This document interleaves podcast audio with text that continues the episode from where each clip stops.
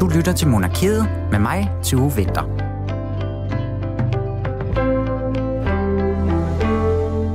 Rigtig hjertelig velkommen til Monarkiet på denne her store åbningsdag. Så vidunderligt altså, men det skal det øh, som end ikke handle så frygtelig meget om i dag, kun en lille smule til slut. Men til gengæld så skal vi omkring to andre emner, der ikke har noget som helst med det at gøre, fordi at vi skal snakke indavl, og så skal vi snakke fiktive kongefamilier. Et hold amerikanske forskere øh, de har kortlagt, hvordan europæiske lande har klaret sig under regenter, der har været mere eller mindre indavlede. Den helt tragiske eller dumme historie er øh, om huset Habsburg.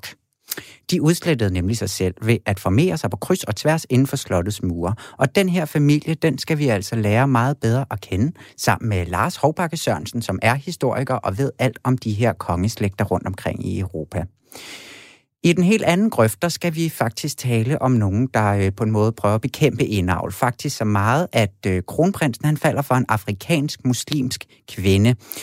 Og han vil have hende til dronning i et land, hvor at den slags kan være lidt en bøvlet affære. Landet findes, og det hedder Danmark, og kongefamilien den er så fiktiv og opfundet af skuespiller og forfatter Flemming Jensen, og han kommer forbi i dag og fortæller om øh, hans nye bog, der hedder Kongen af Malmø. Men lige om lidt så kommer Julia Lindhardt Højmark lige forbi og snakker lidt nyheder med mig. Velkommen til Monarkiet. Efter at kongen i statsrådet havde givet sin officielle godkendelse af forlovelsen, og Grevangeri derefter var blevet præsenteret for ministerne, fik pressen lejlighed til at fotografere de forlovede i audienssalen sammen med kongen og regeringens medlemmer med statsministeren i spidsen. Og der blev taget billeder i tusindvis.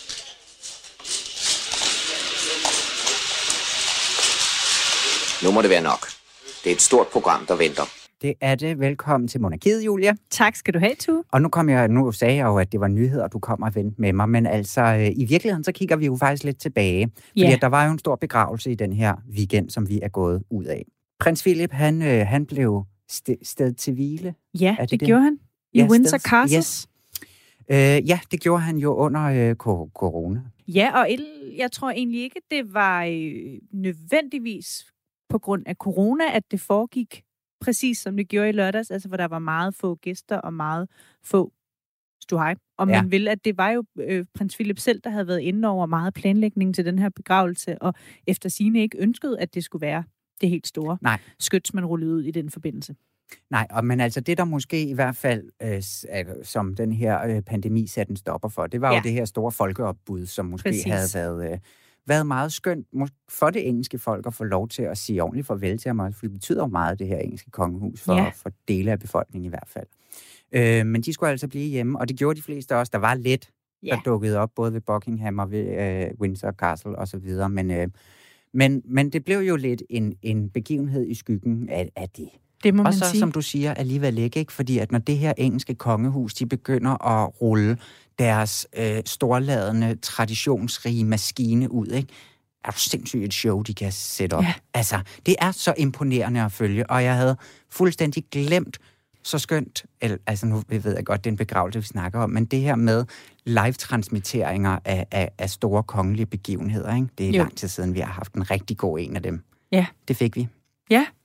For det var, der var jo så mange smukke øjeblikke, og meget, en meget, en meget tung begravelse også, ikke? Altså... Jo, det synes jeg især også var det, jeg hæftede var, mig ved, at det var virkelig, virkelig dystert. Altså, det er jo nok kombinationen af, at man sidder i den her store, tomme, mørke kirke, og der sidder så i øvrigt kun 30 mennesker, for det var det, der måtte deltage. Ja. De sidder med kæmpe afstand til hinanden. Dronning Elisabeth sad helt alene. De er alle klædt i sort fra top til tå, fordi det er man jo. Mm. Og har så i øvrigt et, alle sammen også et sort mundbind på. Så det var bare så utroligt dystert. Meget dystert. Ja, virkelig. Og, og lige så storladende og smukke og vilde de her engelske kirker er, Ja. Så er det altså også, der er noget dramatik i den arkitektur, ikke? Som, øh, Og akustik Ja. i sådan et sted. Det er jo vildt. helt vildt. ja, desværre så blev den jo ikke kun lidt spoleret, den her begravelse, af en pandemi, men også af en family feud. Det må man sige. Eller familiefejde, vil man måske øh, på Ja. godt dansk kalde det også. Ikke? Jo. Øhm, og det er jo også det, som har fyldt meget efterfølgende i, i den engelske presse og i ja, verdenspressen, og nu snakker vi også om det her, ikke? men det er jo, Jo. det her forhold mellem de to brødre, øh, Harry og øh, William, og hvordan man ligesom kunne læse alt ind i den måde, de stod over for hinanden, eller ikke stod over for hinanden, eller... Ja, altså... jeg tænker lidt, de to har været på en utaknemmelig opgave den dag. Alt, hvad de gjorde, den måde, de bevægede sig på, i hvilket omfang de kiggede på hinanden, i hvilket omfang de fulgte sad, om de gik og smalltalkede lidt, alt det har alle mulige medier jo kunne læse ja. alt muligt ind i. Ja. Og, og jeg var ikke, jeg er ikke en skid bedre selv. Jeg tog også mig selv i, ja. at da det hele var færdigt, og, og de forlod øh, Windsor Castle, og hvor de jo sådan gik i flok derfra, ja. der bed jeg da også mærke i, uh, Harry, han står der og taler lidt med Kate, ja, og, og nu går og William hen til dem, og, ja, og det, ligger, det ligner, at de går og, og sluder og ja. har det meget hyggeligt. Og, og jeg nåede jo ikke engang at tænke den sang til enden, før jeg også blev bevidst om, ja, fordi hvad skulle de ellers gøre? Havde ja. de ikke gjort det, havde jeg også læst alt muligt ind i det. Præcis, så, øhm, og, og, og det startede med, der er det her øh, følge bag ja. kisten, der skal køre hen til, øh, til kirken her, eller kapellet hvor at der gik de mellem en fætter, altså ja. der havde de deres fætter imellem sig, ikke? og der blev der jo allerede sådan, kunne jeg se, sådan, oh my god, de er ikke ved siden af hinanden, og det var vist også meldt ud på forhånd, men øhm, men det her med, at nå, de bliver nødt til at være splittet, mm. og så efter begravelsen, så, nå, nu snakker de. Altså ja. sådan, at, ja, det, det kom til at fylde. Det gjorde det. Altså. Jo, og meget af det handler måske i virkeligheden bare om, at øh, tiden op til begravelsen er jo nok mere øh, tung i det. Så der, der, altså der, hvor de går bag ved kisten, er man jo nok anderledes koncentreret, og det er mere formelt. Mm. Så der skulle de jo ligesom bare gå bag kisten, og bagefter kunne man så være en anelse mere loose i det og gå og småslude. Det kunne de jo ikke, da de gik bag kisten. Altså. Nej, nej, nej, det havde været akavet. Der ja, det havde de, det, altså. de altså det var godt nok også, øh, gå og der var blikket stift rettet, og man gik ligesom bare i takt ja. derudad. Og det er ligesom de to, øh, det er de to billeder, eller det er billeder af de to for det første, og så det andet billede, det er så dronningen, der sidder her helt mutters alene inde i kirken, som ligesom er, er blevet de her to store ikoniske ja øh, scener fra, øh, fra den her begravelse. Ikke? Jo. Og det er nogle meget stærke billeder, synes jeg, af den gamle dronning der, der sidder øh, helt alene ja, det må et sted, sige. hvor hun normalt har siddet sammen med, med ham, der nu ligger i kisten. Ja.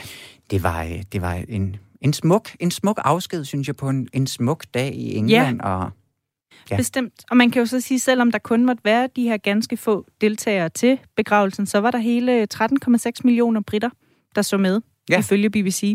Så det er jo helt sikkert noget, der har optaget britterne. Ja, og endnu flere ude fra, øh, ude ja, fra verdens ellers andre vi så også med. Ja, ja så øh, god rejse til ham, må man sige. Ja. Ja. Skal vi også lige hurtigt ønske tillykke til vores øh, allesammens prinsesse herhjemme? Det må vi hellere. vi rykker videre. Tillykke med fødselsdagen Isabella. Som bliver 14 år i dag. Yes, hun er ved at være en stor pige. Ja. Ja, tak skal du have, Julia. Selv tak.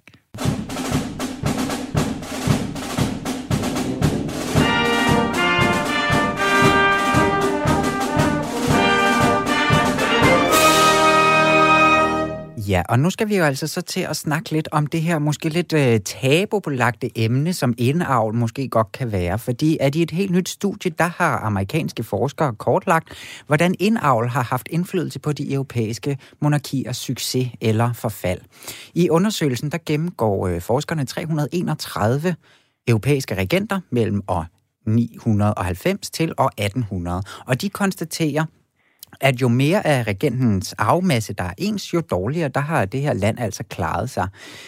Det helt grælde eksempel, det er dog den her Habsburgske slægt, og den øh, families storhed og fald, den skal vi kigge nærmere på lige nu. Og det skal vi gøre sammen med manden, der ved alt om royal historie, Lars Hovbakke Sørensen. Velkommen til Monarkiet, Lars. Tak skal du have. Og dejligt, at vi må ringe til dig igen. Det er I velkommen til. Yes, fordi at, øh, skal vi ikke lige starte helt ved begyndelsen? Hvad, hvor, øh, hvor, hvor støder vi på den her habsburgske slægt? Jamen, det er en slægt, som øh, egentlig øh, stammer fra Schweiz, det nuværende Schweiz, øh, fra omkring 900, øh, 900-tallet, noget af den stil. Og som øh, så øh, efterhånden i løbet af de efterfølgende århundreder øh, får mere og mere magt og, og indflydelse. Øh, og i 12 1800-tallet, der begynder de for alvor at udvide deres øh, besiddelser i i, øh, i Østrig, øh, og det bliver sådan ligesom deres kerneland øh, derefter. Men det, der er det helt specielle ved dem, øh, det er, at øh, de kommer til at sidde på kejsertronen i det, der hedder det tysk-romerske rige øh, i flere århundreder. Øh, man havde jo på det tidspunkt der øh, i middelalderen og i 15, 16, 1700-tallet og frem til 1806 ikke noget, der bare hed Tyskland. Der havde man det tysk-romerske rige, og det bestod af en hel masse forskellige små fyrstendømmer, og så var der en kejser, der stod i spidsen, og det var allerfinest at være kejser. Og ham var der nogle af de, de vigtigste fyrster, der valgte, når, når en kejser var død, så valgte man efter nogle år en, en ny kejser. Og den her Habsburgske slægt kom altså til at sidde som tysk-romerske kejser, øh, som dem, der blev valgt på det gang på gang på gang, øh, næsten uafbrudt fra 1452 og så frem til 1806, hvor det tysk-romerske rige gik, mm. gik under. Hvordan, hvordan kunne de komme til det? Eller opnå øh, at blive genvalgt, eller hvad man... Det var fordi, de øh, var så magtfulde efterhånden, både politisk og økonomisk. De havde øh, sørget for også at, lave nogle alliancer med mange andre af de forskellige fyrster i, i det tyske område og i det hele taget i Europa. Øhm, og øh, de havde sådan faktisk en, en, et motto nærmest, som gik ud på, at lad bare alle de andre slægter føre krig mod hinanden og erobre områder fra hinanden. Vi gifter os til succes. Ja. Så de giftede sig ind i alle mulige forskellige slægter og spredte sig øh, spredte sig på den måde ud over hele Europa. Og da, det var på deres, da de var på deres højdepunkt i begyndelsen og midten af 1500-tallet, der havde de der havde de en tysk-romersk kejser, der hed Karl den 5. Udover at han var kejser for det her rige, så var han altså også regent i, øh, i Holland og i Spanien og i store dele af Italien og også det nuværende Østrig, som også var en del af det tysk-romerske rige. Så, så de havde på et tidspunkt, man kan sige, det var den slægt, der var tæt på at opbygge et kæmpestort imperium i Europa ja. øh, nogensinde øh, i, i, øh, i de sidste, gennem de seneste tusind år. Men, øh, men men øh, det blev så ikke til så meget, fordi så efter nogle få år, så abdicerede han og overlod øh, mange af de her besiddelser enten til sin bror eller til sin søn. Så, så på den måde blev det aldrig til noget med et langvejt stort imperium, men de, de havde virkelig mange øh, slægtsmæssige forbindelser til alle mulige andre øh, fyrstendømmer og giftede sig ind i hinanden på kryds og tværs. Så det var selvfølgelig også derfor, at de bliver ramt af det der med indavl. Ja. fordi de netop øh, har den der ægteskabspolitik. Ja, fordi at, hvordan er det, hvorfor blev det lige pludselig så, øh, så udbredt, kan man sige, det med den her indavl? Altså, det er noget af nogle svære øh, stamtavler, de her habsburgske øh, monarker har rendt rundt med. Jamen, øh, det gør det jo, fordi man øh, bruger ægteskabet som øh, ægteskabspolitik. Man bruger det som en måde at øge sin øh, slægtens magt på. Og når man så har gjort det tilstrækkeligt mange gange og blevet tilstrækkeligt en stor øh, slægt, som har øh, udstikker til alle mulige forskellige europæiske lande, jamen øh, så bliver der også større risiko for, for indavl, fordi man hele tiden så øh, gifter sig med de mest magtfulde og de mest øh, rige af, af de andre øh, slægter, mm. og repræsentanter også fra ens egen slægt måske, som i forvejen har været gift ind i, giftet ind i, i det pågældende ja. lands... Øh, Når man selv er den mest magtfulde slægt. slægt, så er der selvfølgelig ikke så mange steder at gå, gå hen. Lige præcis, altså så vil man jo hele tiden opsøge de mest magtfulde fyrstehuse, og der har man jo så måske i forvejen allerede været, kan man sige. Ja, fordi at øh, den, det mest ja, skal vi sige, kendte eksempel, det er ham her, Carlsen II af Spanien, hvor at, at, at der ser vi virkelig en, en indavlet konge i den europæiske historie. Måske den mest indavlede øh, konge, ja. kan man sige det? Det kan man godt. Ja, det kan jeg ikke vurdere, om han er den mest, men han er i hvert fald en af de, de meget indavlede ja. øh, konger. Ja. ja, fordi det er sådan noget med, at hans, det man kalder en indavlskoefficient, den ligger på 25 procent, og det svarer sig til, at han var øh, barn af en søster og en bror. Så vi ja. er sådan helt inde i... Øh, ja ind i den. Og lige så, så øh, Berlingske, de skrev også øh, øh, i en artikel omkring det her også, der, der har de lige lavet sådan en han, hans stamtavle. Og så prøv lige at holde, holde tungen lige i munden her, fordi at han var søn af Philip den 4. af Spanien og Maria Anna af Østrig, og de holdt det i familien. Hans far var bror til hans mormor, hans farmor var søster til hans morfars far, og hans farfars morfar var bror til hans far mors far. Ja. Ja. Jeg kunne ikke have sagt det bedre. ja, jeg, tror, jeg, jeg tænker, vi tager, vi tager den fra artiklen. Jeg tør ikke selv at, at formulere. Nej, det kan jeg godt forstå. ja, så, så det er altså godt nok bøvlet, bøvlet godt ind i hinanden. Hvad, hvad ja. betød det for, for ham her, Karl den anden, og, og hele Spanien som, som rige? Ja, altså det er jo svært at sige, hvornår man er en succesfuld regent, og hvornår man ikke er det. Det kan man jo måle på mange forskellige måder. Men i hvert fald så noget af det, som man jo traditionelt måler sådan noget på, det er om, om det går godt med at føre udenrigspolitik og indrigspolitik, om, øh, om det går godt med, med de her forskellige øh, krige og de her forskellige øh, ting, man er engageret i. Og der kan man sige øh, generelt med, med flere af de her Habsburger, at de var jo måske netop ikke så fantastisk geniale til at føre, føre krige. De var gode til den her ægteskabspolitik, men de havde jo netop det der motto med, at det var den måde, de gjorde det på. Øh, og det skadede måske deres mulighed for så at gøre det på den anden måde, øh, mm. øh, må man forstå ud fra den her undersøgelse, der er lavet. Fordi så havde de ikke altid så utrolig meget held i, i udenrigspolitikken. Og Spanien var jo et af de lande, hvor, hvor de sad, og der kan man sige, at der, der mistede de jo så efterhånden øh, øh, mere og mere af, af, det spanske, øh, af det spanske rige. Det var sådan, at Holland hørte under Spanien øh, på det her tidspunkt, når vi taler om, om 1500-tallet, men i løbet af 1600-tallet, så frigjorde, øh, så frigjorde Holland sig, øh, gjorde oprør øh, og det nuværende Holland frigjorde sig fra Spanien øh, i 1648. Og dem var, dem var de for eksempel ikke i stand til at, at holde på. Det var en langvarig affære, 80-årskrigen kalder man det, øh, fra øh, 1568 til, til 1648, hvor Holland frigjorde sig fra Spanien og Habsburgernes øh, øh styre i, i, øh, i Holland. Og det, det, det er jo sådan et eksempel på, at det ikke altid gik lige smart for dem rent udenrigspolitisk. Nej. Nej, og, og det er jo så også det, som man siger, at der kan være nogle... Altså, der er jo forskellige men af det her med at være en lille smule indavlet. Men ham her, Carlsen anden, altså, der, det var, den, den var helt gal. Altså, han kunne ikke få børn, og han, øh, han fik den her, som kaldes den habsburgske hage, hvor den er allermest tydelig. Ikke? En meget, meget stor, ja. overdimensioneret hage ja, det er og undermund. Dem, og, der har, ja. ja. Og, han er, helt, øh, han, er, han er helt ekstrem. Ja, og der var noget med, at man var lidt i tvivl om, om han var født som mand og kvinde, og, altså, fordi han havde sådan begge halvdelen ja, ja. af begge dele. Og, altså, et, det, det var et meget gralt eksempel. Og man siger jo lidt, ja. at, at, at, helt, at den, den falder, den her slægt med ham her, Karl II, fordi han så ikke kan videreføre fordi han ikke kan få børn. Ja, altså så går man jo over til nogle sidegrene jo, ja. øh, kan man sige, rundt omkring. Det gør man jo altid klassisk i sådan nogle øh, kongehuse, fyrstehuse. Når der er nogen, der ikke kan videreføre slægten, så går man over til en sidegren. Det gjorde man også i Danmark med Frederik den 7. for eksempel. Mm. Det er derfor, vi har det skift fra den oldenburgske til det, den glücksburgske, glücksburgske slægt i 1863. Så, så det er sådan meget klassisk, men det udartede jo til noget øh, meget, meget øh, mærkeligt, øh, og specielt med, med Habsburgerne og med nogle af de grene af den familie, som du nævner mm. med det her eksempel. Ikke? Ja, fordi hvor vender man sig hen, hvis man igen har allerede har indavlet sådan hele sin... Øh Jamen, det er jo det. Familie. Det er jo det, og, og der bliver det jo ikke lettere, jo længere op i tiden man kommer, fordi øh, der, øh, når vi kommer helt op i 1700-1800-tallet, og især i 1800-tallet, begyndelsen af 1900-tallet, så er der jo så er der jo mange af de her øh, slægter, som, øh, som øh, forsvinder fra, fra tronerne, så begynder man jo at indføre republik nogle steder, i stedet for at have bevare kongedømme. Der kommer revolutioner, socialistiske revolutioner og andre revolutioner i begyndelsen af 1900-tallet, der afskaffer monarkiet mange steder. Og der bliver det jo så endnu vanskeligere, kan man sige, at finde nogen at gifte sig med, hvis man vil holde fast i, at man kun vil gifte sig kongeligt, ja. øh, når man er en, en kongeslægt i forvejen. Og derfor så bliver problemet i virkeligheden bare større og større, jo længere op i tiden øh, vi kommer, og jo længere tid, der har gået, der har gået med det her indavl også. Ja, er det noget, som vi også har set øh, tæt på den danske kongehistorie? Øh, Jamen altså, vi kan sige, at øh, man kan jo sige, at vi har øh, vi har det der eksempel med Frederik den 7., som øh, som ikke som ikke har kunne øh, som ikke kunne få børn. Men øh, det var ikke det havde ikke noget med indavl at gøre nødvendigvis. Mm. Så vi har ikke sådan nogle øh, grælde eksempler, som man har med Habsburgerne, øh, når det når det gælder Danmark. Nej, og de ser heller ikke så mærkelig ud, havde jeg nær sagt. altså, det, der, den, den er gal. Man kan, prøve, man kan finde sådan nogle øh, malede portrætter af ham her, og det ser meget sådan gyseragtigt ud.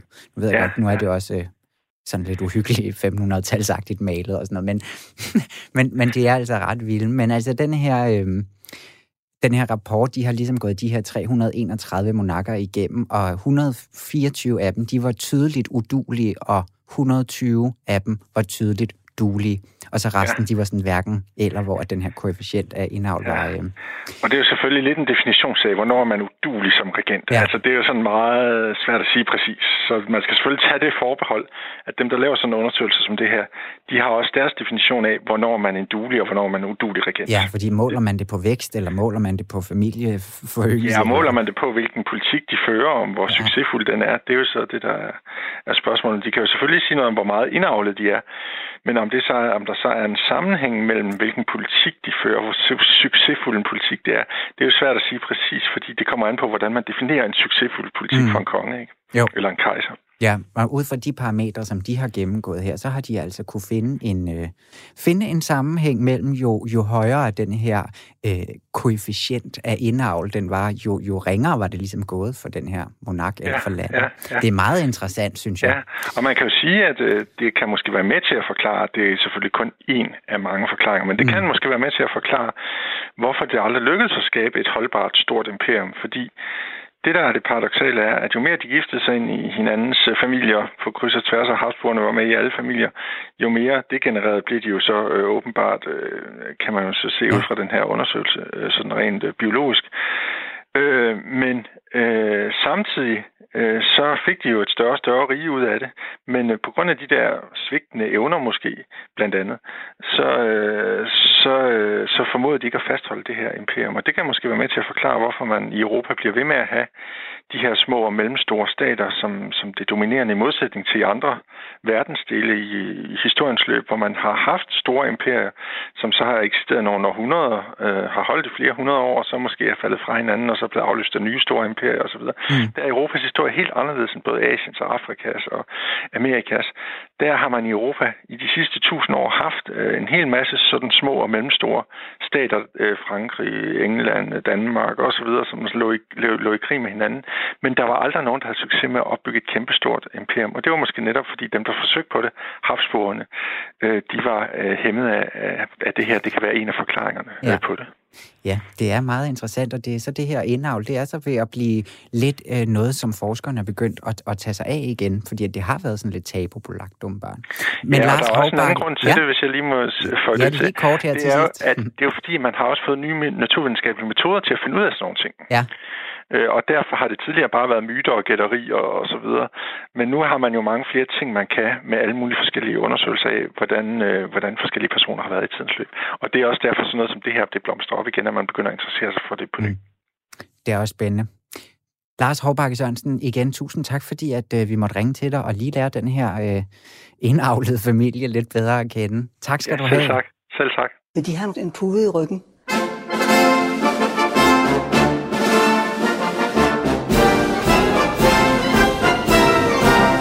Hvis de vil, så har jeg sagtens lånt dem en pude. Oh, det vil jeg vældig gerne have. Øh, hvor er mine møbler blevet? Nej. Jeg Men tror, deres majestæt er meget nødt til at sidde på en pude. Hvis jamen, det er bestemt ikke Og det er til ryggen, vi tænker. simpelthen for... Oh, tusind tak. Jeg synes, det kunne, jeg kunne se, at de følte dem lidt langt tilbage. Det er rigtigt nok, øh, men jeg troede, jeg skulle sidde på en pude. Det nej, nej, nej, nej, nej, nej, nej.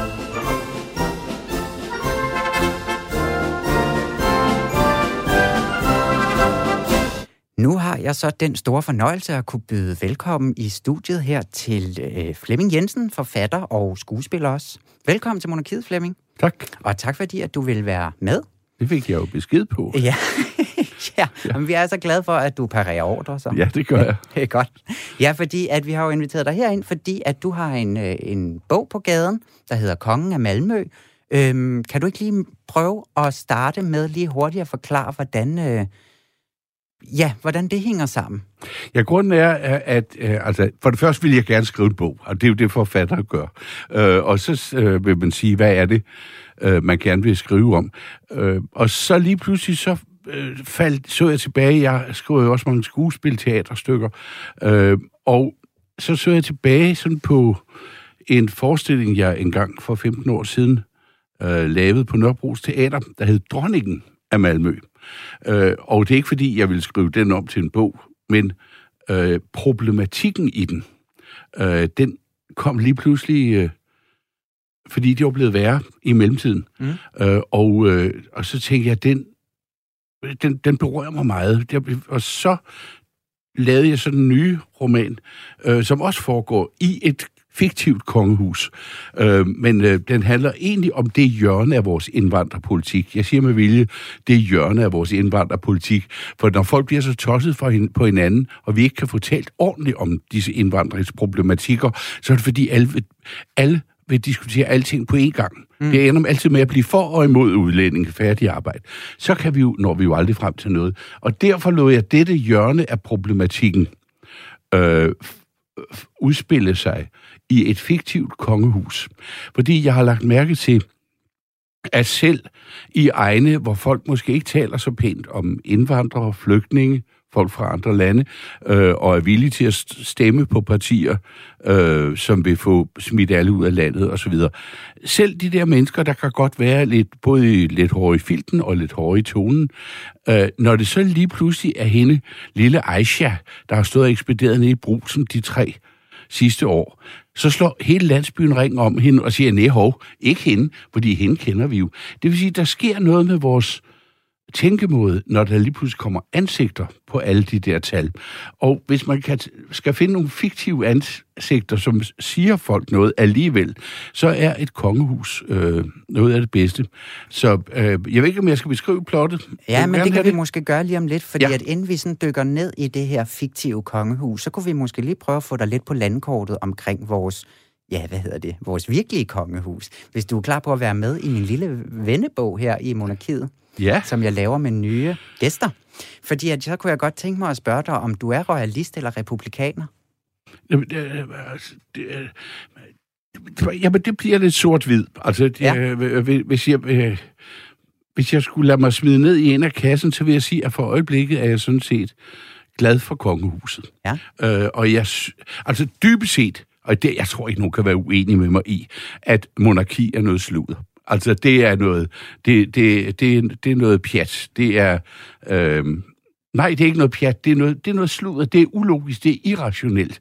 Men, men det er jo det, det er det samme som, øh, når jeg alligevel går ind for kongehuset, som det er nu, så er det fordi, det er det samme som med flaget.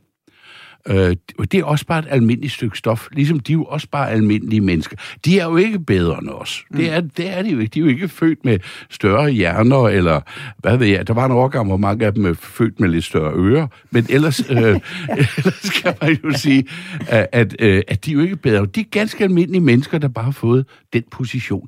Det samme med flaget. Det er også bare et almindeligt stykke stof, men vi har som land besluttet, at det skal være vores samlingspunkt. Ja. Og det er jo en meget værdig ting.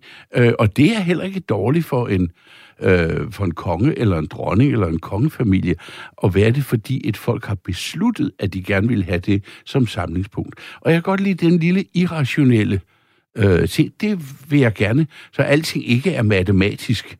Man siger, at det er noget sludder, men jeg går ind for det. Jeg synes, det er dejligt. Øh, og vi samles som om, omkring det. Og et, er det ligesom som et flag, symbol? Et altså flag et er også på nationalitet? Flag, ja, eller et flag er også smukkest, når det blaffer for vinden, men det skal ikke bestemme, hvad vej vinden blæser. Nej. Øh, så på den måde, så længe de opfører sig ordentligt, ja, det gør de for øjeblikket, ja. så synes jeg, det er rigtig fint. det er ikke dejligt. Ja. Men så kan jeg jo så spørge det, dig om... Det er hvem, flinke mennesker, ser det ud til. Ja, hvem er du mest fascineret af, er nemlig mit næste Jeg er ikke fascineret af nogen som helst af dem. Nej. Øh, men hvad hedder det? Jeg er da glad for, at vores dronning øh, holder vores sprog ved lige. Der er hun sådan set også en, et samlingspunkt, og hendes måde at bruge sproget på skal selvfølgelig være lidt mere... Øh, øh, lidt mere...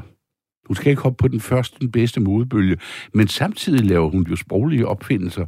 Det synes jeg er meget fint. Hun har også tid nok til det. Hun har ja. ikke... Der er ikke det sidder derhjemme og skriver gode, ja. gode citater ned og vendinger. Ja.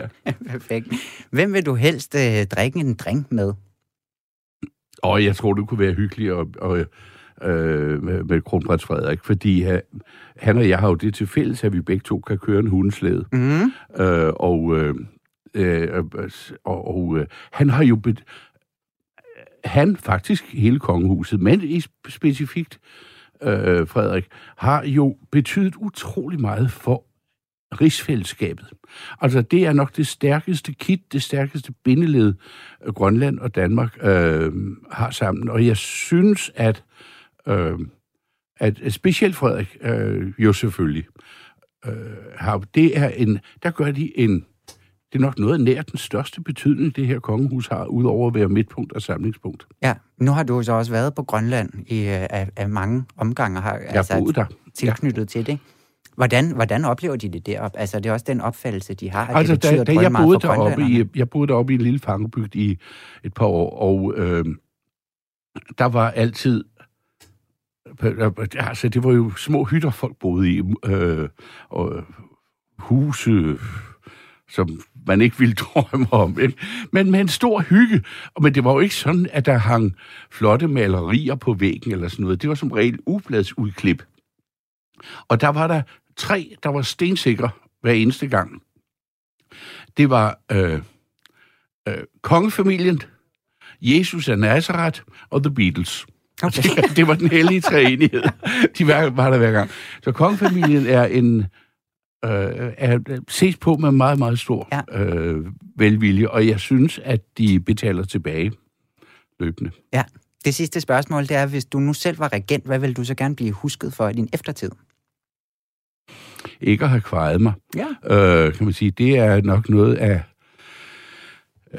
At det, altså, det er jo svært at være regent, fordi det er jo dybest set, det er jo noget af det, jeg skriver i min bog, øh, og noget af det, der betyder meget for hovedpersonen, det er, at stillingen som regent dybest set er menneskelig uværdigt. Altså, fordi det er det eneste menneske i landet, der øh, ikke må ytre sig. Mm. Øh, ikke, jeg siger ikke, ikke må have en mening, men ikke må foretage en stillingtagen.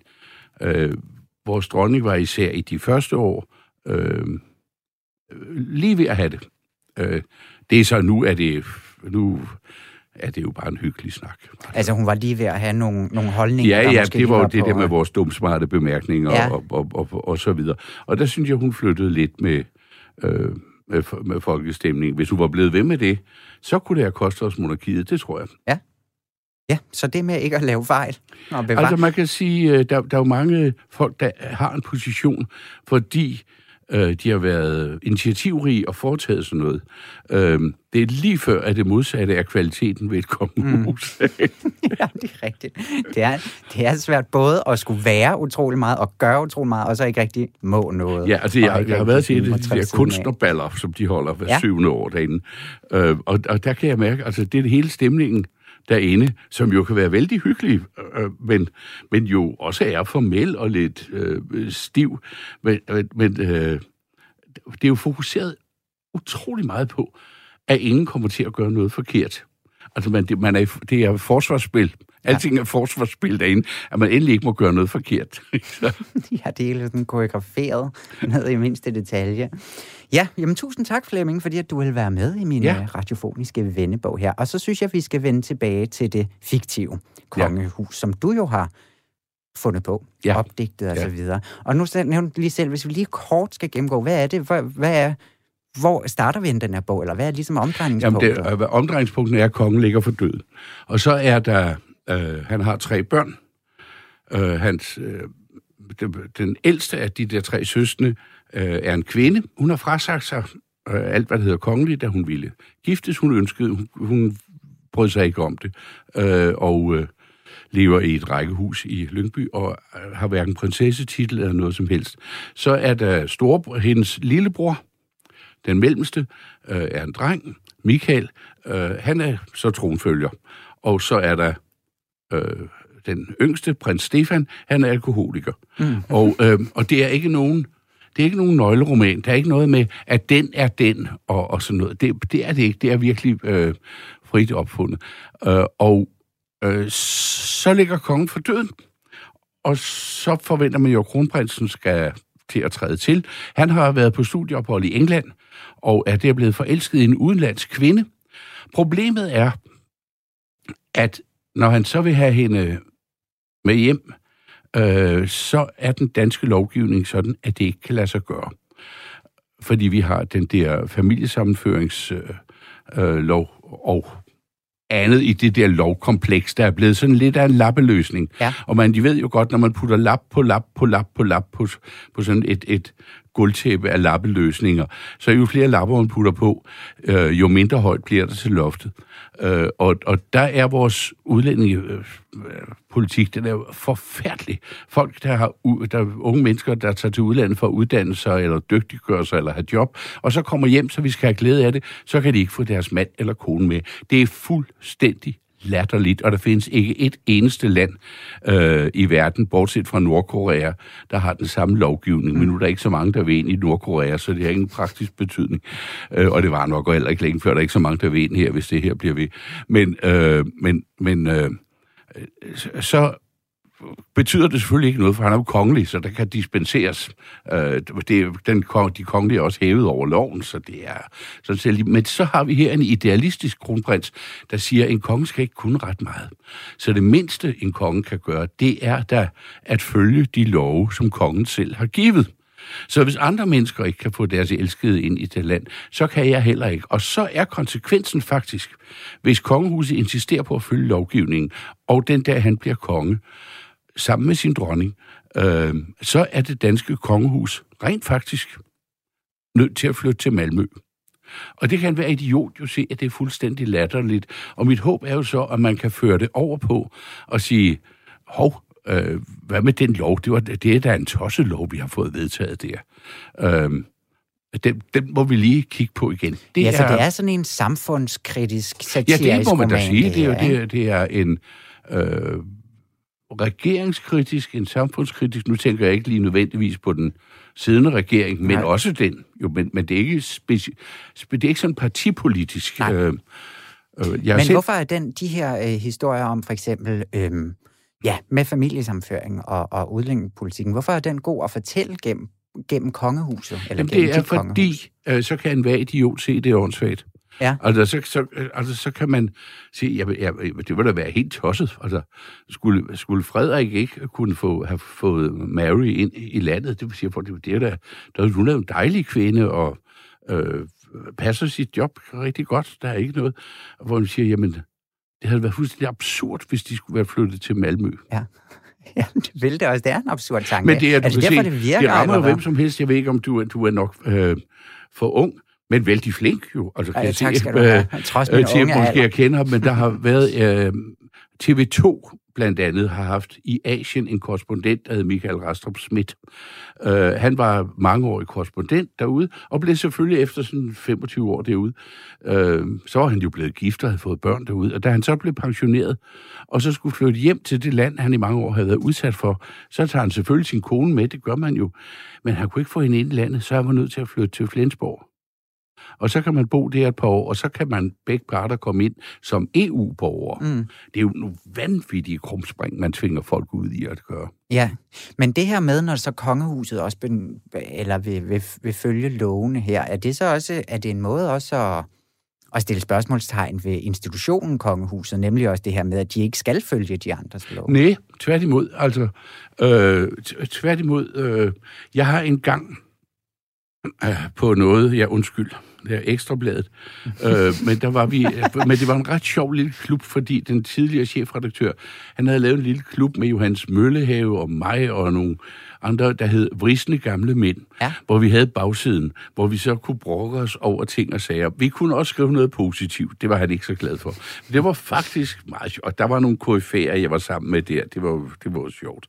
Øhm, og der skiftedes vi til at skrive ind, og der skrev jeg faktisk på et tidspunkt, øh, direkte til dronning Margrethe. Nu tror jeg ikke, dronning Margrethe læser Ekstrabladet, men det var for... Nej, hun skulle nok få det at vide, hvis der var noget rigtig men, gralt. Men, øh, nej, men det var, hvor jeg sådan opfordrede hende at sige, øh, deres majestæts øh, nytårstaler, den har så stor bevågenhed, så hvis man, der vil man virkelig kunne flytte noget. Jeg flår over at sige, jeg kan ikke huske, hvad problemet var, mm. men det var noget, jeg synes var så vigtigt, at hvis dronningen gik i bræschen for det der, så var vi virkelig for en gang skyld i stand til at flytte noget. Jeg er jo lidt sådan, jeg er lidt frustreret over, at man ligesom kan sige, nu har jeg lavet satire, både politisk satire, almindelig satire osv., i rigtig, rigtig mange år. Og jeg har gjort den erfaring, at man kan sige meget om satire, men det hjælper ikke. Mm. Øh, og det flytter ikke noget. Altså det, og det synes jeg jo er forfærdeligt. Øh, vi ser det også i de danske revyer, hvor de gode af dem jo ikke bare er show-revyer, men faktisk indimellem laver nogle rigtig satirisk, hvor man ikke bare gør navn med personen Inger Støjberg, for eksempel. Og der er det, man siger, flytter det ikke noget? Nej, det gør det ikke. Men så er det så mit indtryk, at dronningen ville kunne flytte noget. Men øh, hvis hun havde fuldt mit råd, så havde det måske kostet os vores monarki. Det ja. ved jeg ikke. Altså i sidste ende, godt ikke den alene, men, men øh, øh, det er det, jeg mener med, at det egentlig er, er meget for lange af et menneske, at man ikke må sige hvad man mener. At der, man ikke må sige offentligt sin holdning, at man ikke har nogen stemmeret. Mm. Det var det, jeg synes, jeg må være utåleligt. Ja, og det, som jeg jo faktisk øh, tænkte over, da jeg læste din bog, det er, at du bruger kongehuset, og især de her tre børn, øh, som heltene. Altså, det er dem, der, har, der er ideologiske og, og altså... Øh, de, og de mest sympatiske også på en eller anden måde. Det selv er ligesom alkoholikeren, ikke? Jo, ja, det er præcis. Han er på mange måder meget sødere end statsministeren, ikke? Og det, er altså... han, er, han er en rigtig sød fyr. ja, ja. ja. Så, så, så, og normalt, når der bliver lavet sjov med kongehuset, eller når, der, når det bliver portrætteret og så videre, ja. så er det jo nemlig måske for at nedgøre dem lidt, eller man siger. Så det her greb med at bruge kongehuset over for de her lidt skrupelløse ja. politikere og ja. så videre, er det det, som, det, som den her institution også kan. Ja, det I kan hvert fald i din... Det kan den, fordi man får, øh, hvad siger jeg, øh, den, den der nye politik, altså når jeg... Øh, jeg er jo meget firkantet i mit syn på magthaverne, kan man sige, på politikerne, på regeringen i den der. Men det er jo fordi, der er kommet det, man kalder designpolitik, ja. øh, der, hvor man indfører fokusgrupper og sådan noget, hvor, hvor man hele tiden øh, øh, tager fat på, hvad er det, vi kan få vælgere fra. Jeg er ikke et sekund i tvivl om, at når Socialdemokratiet har ændret kurs, så er det dels fordi, jeg ved, at Mette Frederiksen rent faktisk mener det. Øh, hun har været justitsminister øh, og har set nogle ting osv. Hun mener det rent faktisk. Men ellers må jeg sige, når Socialdemokratiet har foretaget en højdedrejning, der ingen kan være i tvivl om, at det er sket, øh, fordi man gerne ville have fingre i øh, Dansk Folkepartis vælgere. Mm. Og det har de så fået. Øh, og nu ligger Dansk Folkeparti og bløder. Men det gør Socialdemokratiet egentlig også, fordi der er mange øh, gamle fra Nyrups tid, der følte, at de ikke var stuerene, eller at der følte, at de var stuerene, og lige pludselig er de i tvivl om, om de er, øh, er blevet Der er så meget inden for politik, hvor, man, øh, hvor det drejer sig om, øh, hvordan man flytter stemmer, og det, man har disse spindoktorer, jeg lavede i sin tid en forskning, der hed Spin Doctor, hvor vi netop bearbejdede det. Øh, alle de der mennesker, der undersøger, øh, hvad, hvad det er, vælgerne gerne vil have, men det er ikke sådan, man laver politik. Det er sådan, man tager politik ud af politik. For politik er, hvad mener jeg, hvad synes jeg? Og så må man smide det ud, og hvis der så er mange, der synes det samme som en selv, så bliver man valgt. Og hvis der ikke er mange, der synes det, så bliver man ikke valgt. Og, øh, og det er sådan, man laver politik. Det, der sker nu, det er, at man i høj grad har ansat en masse mennesker til at regne ud, hvordan vi kaber stemmer. Er det også derfor, at kronprinsen i din bog her, han er sådan en idealist, fordi han måske ikke er pakket ind i alt det her? Han er, han er ja, fordi det er jo så det, øh, kongehuset kan, det er uafhængigt, ikke? Jo, øh, altså, selvom de har tusindvis af rådgiver og så videre, ikke, så føler ja. man jo, at de har deres egen Ja, men de har jo stemme. også nogle, de har jo nogle, der, der rådgiver og, og som også er taleskriver og, ja, og så videre, og så videre. Øh, og, men, men men det er jo nogen, der, er, der skal sørge for, at kongehuset ikke kvejer sig. Det er jo ikke nogen, der skal sørge for, at Margrethe bliver genvalgt næste år. Nej, øh, kommer og, og det gør jo altså en, en, det gør jo en væsensforskel. Øh, men som, som du også, altså den konge, der ligger for døden, der fortæller jeg jo også, at han jo hele sit liv, på trods af, at han var en elsket konge, simpelthen har været ved at gå i stykker personligt, af at han aldrig måtte sige, hvad han synes. Mm. Og han havde, han, øh, bag kulisserne øh, havde han altid en kamp med den siddende statsminister. Ja. Og det her med øh, de her karakterer, dem kunne jeg godt tænke mig lidt at prøve at snakke lidt øh, videre om, fordi at jeg kunne ikke lade være med, når man læser nemlig portrættering af, prins Michael, kronprinsen, i din bog. Af, af hvad siger du? Altså af, af kronprinsen Michael i ja. din bog. Og lidt at føre ham sammen med den danske kronprins, ikke? Altså det kommer, da jeg, da jeg læste den, så var det nærmest, altså det var ham, jeg fik i blikket. Det må, det, hvordan har du, øh, hvad ja. har du overvejet omkring det? Jeg har overhovedet ikke overvejet noget. Nej, uh, jeg har ikke, han er sød jeg har, og sympatisk og kan godt lide sport. Og, ja, mm. jeg har ikke tænkt på kronprins Frederik. Nej. Det, det har jeg virkelig ikke. Uh, det har jeg ikke. Jeg kan da godt se, at uh, der er nogle ligheder. Jeg ved jo ikke, jeg ved da ikke, hvor... Uh, hvor idealistisk øh, et menneske... Jeg, han ser ud til at være et ordentligt menneske, og så videre. Det er jo svært at, at, at kende dem. En lang tid periode, der var han jo øh, i høj grad som partyprinsen, ja, altså præcis, som og det synes jeg også, han var man yngre. lidt i din bog om prins Michael. Han har også været lidt udfarende, og så ja, ja, det var han plads, så tidligere. Da han fandt en kvinde, og det er ja. også lidt det, der sker i din bog. Og, ja. ja, så der kan jeg godt lægge to og to sammen der. ja. ja, men det tænker jeg bare om, at det må måske have været svært, også i forhold til, når du blander et rigtigt land med rigtig lovgivning ind i, et, i, de, i de her fiktive mennesker, en institution, der også findes. Også, der er forskellige... Øh, Nørlund Slot for eksempel findes jo øh, og er et, et, et gods op i Nordjylland, men hvor kongefamilien så holder til.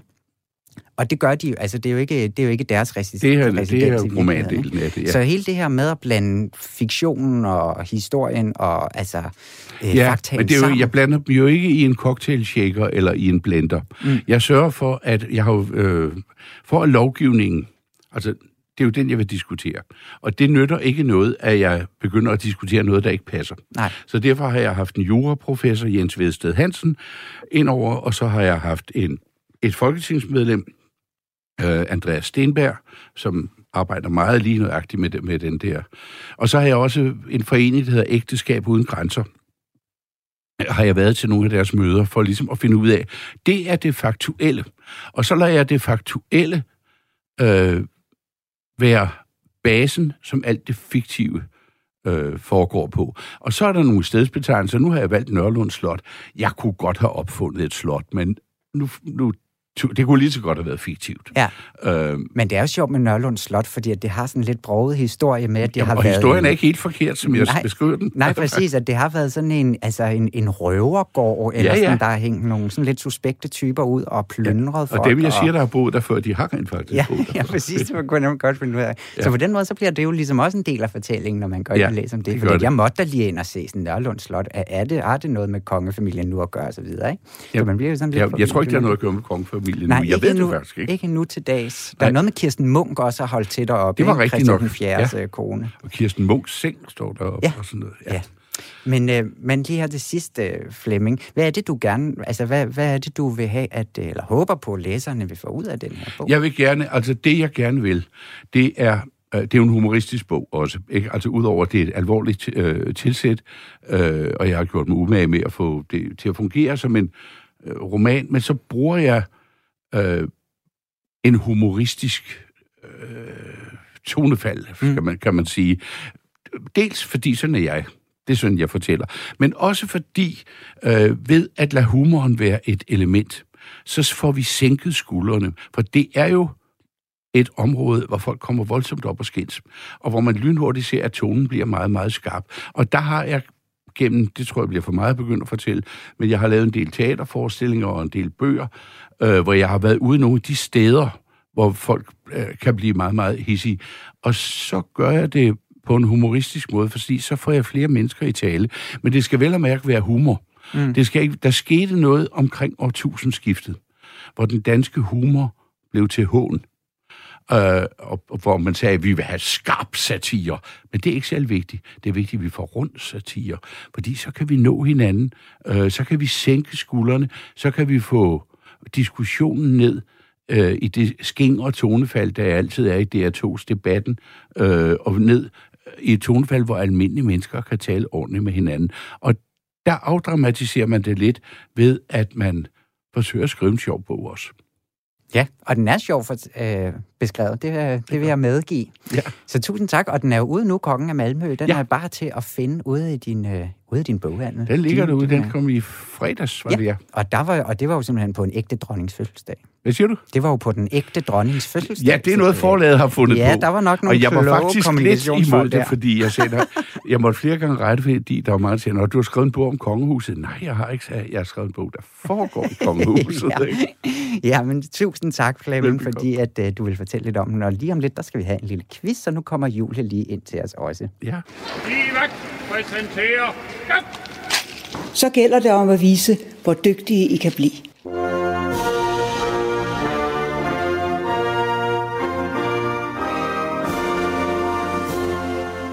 Ja, og så har vi jo fået Julie Lindhardt Højmark med ind i studiet igen, fordi at øh, Flemming, du har sagt ja til at være med i vores lille quiz.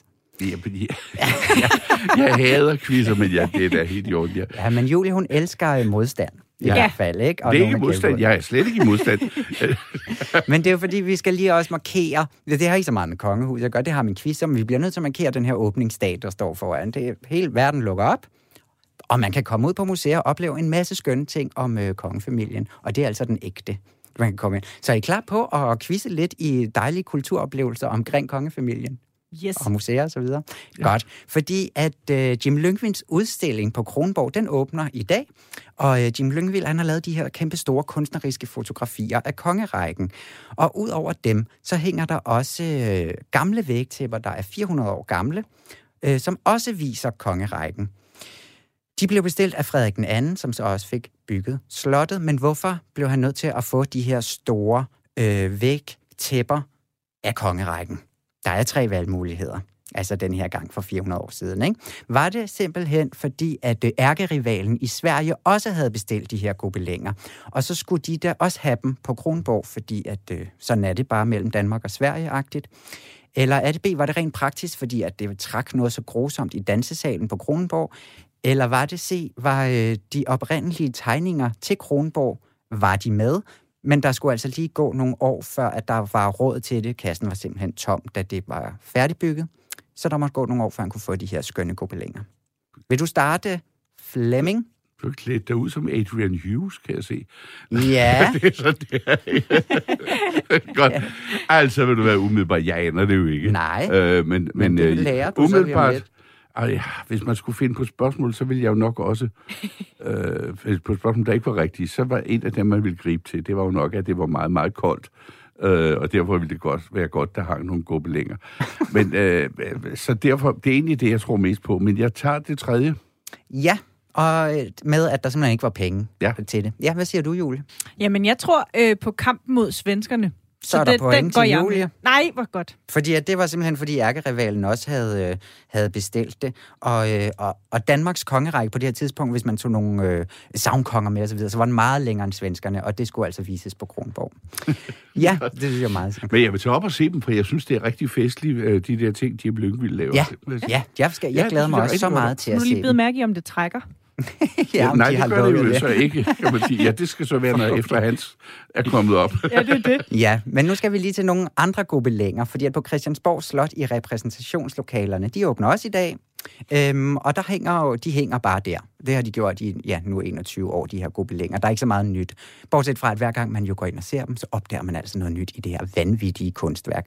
Øhm, de blev sat op i år 2000, øhm, efter 10 års vævearbejde, og så stod de altså færdige til dronningen 60 års fødselsdag. Egentlig så var der udtænkt udsmykning til riddersalen, da slottet blev bygget i 1926. Men på grund af, at kassen var tom i det her tilfælde, så var der ikke råd til det. Så hvad var der før, at de her gobelænger blev hængt op i 2000? Mm. Var det simpelthen al kunsten, der hang rundt omkring på Christiansborg, der var færdigt, der så blev smidt ind i riddersalen? Eller var det, fordi der simpelthen der var ingenting, der var tomme væg i, i alle de her år? Mm. Ja, eller var det, at man simpelthen bare tog øh, gobelængerne fra Rosenborg Slot, og så hang man dem op, og så var der tom på Rosenborg, men så var det bare sådan, fordi at det nye kongeslot skulle altså have gobelænger. Oh. Du får lov, igen? du får Ja. lov igen, Nå, Flemming. altså, jeg aner det jo ikke. Nej. Altså, men, men altså, lad os bare sige, der var tomt på Rosenborg. Og Julie, oh, hvad var det nu, B'eren var, tu? jamen det var, der var tomt. Altså, Ja. der var bare de tomme væg. Men ikke Sikkert din jo. flot- Nej, var det- på Nej. Præcis. Der, var, der, der kunne man, hvad hedder sådan noget? Jamen, nogle gange er det jo de der kedelige løsninger, som er, øh, er det, det er. Så den prøver jeg. Så har jeg der udlignet Flemming, fordi at man tog bare dem fra Rosenborg og hang op. Smart. Og de er nu tilbage på Rosenborg, og så er der altså plads til, øh, til Bjørn Nørgaards gobelænger nu. Et spørgsmål fra Kolding. Er I klar på det? Vi tager en tur til Jylland, fordi at her kan man se dronningens broderier blive, ud, broderier blive udstilling fra den 24. april. Ja, ikke? Øhm, der er omkring øh, 100 af dronningens værker, og deriblandt også nogle, der aldrig har set før. Hvad er det for nogle helt nye værker af dronningen, øh, fra dronningens broderi hånd, man kan se? Ja, hvorfor sidder du og griner sådan? Er det Flemming? Det er fordi, jeg har lige gjort et skuespil færdigt til Holbæk Ejns Teater, der handler om et af dronningens malerier. Ja, Ja, det, den spiller de her i sommer. Nå. ja. Nu er der altså hendes broderier. Fordi ja. Ja. at har hun broder- broderet en helt ny hat til sig selv, man kan se op i Kolding, eller hen, hen i Kolding herfra, hvor vi står. Eller er det simpelthen en stor samling af hele hendes corona-arbejde, fordi hun ligesom også har haft tid til mere hobbyarbejde? eller er det den første af hendes øh, værker, hvor der indgår tekst? Hun har broderet en bord med, øh, prins Hen- med et af prins Henriks digte. Åh. Mm. Julie Det får er- lov at starte den her gang. Øhm, jeg håber, at dronningen, også mens vi andre har kastet os over surdej, så har dronningen kastet sig over broderier Ja, under corona. Så jeg prøver at gå med. B'eren. Ja, Flemming. Ja, altså, hvad hedder det? Egentlig er det jo lidt tavligt, når dronningen har broderet en hat til sig selv, at de så hugger den og sender den til Kolding. Men øh, det er jo Jo, hun har glædet sig ufølsomt sådan til at gå med det. Jeg er et romantisk menneske. Jeg håber, det er den med prins Henriks digt. Ja, det er det altså ikke. Det er hele hendes corona-arbejde. Det er yes. brand nye værker, du, der er, Ej. der er deroppe. Så det var rigtigt, Julie. Det var simpelthen så godt. Så har jeg vundet. Ja, Ja. du har, der har simpelthen vundet. Det er Hvor er det flot. 2-1. Jeg kan mærke, at det er godt givet, at det er mig, der har vundet. Ja. Ja. Monarkiet, det er simpelthen slut for i dag, og øh, vi er tilbage igen i næste uge kl. 13.05 her på Radio 4. Nu er der nyheder.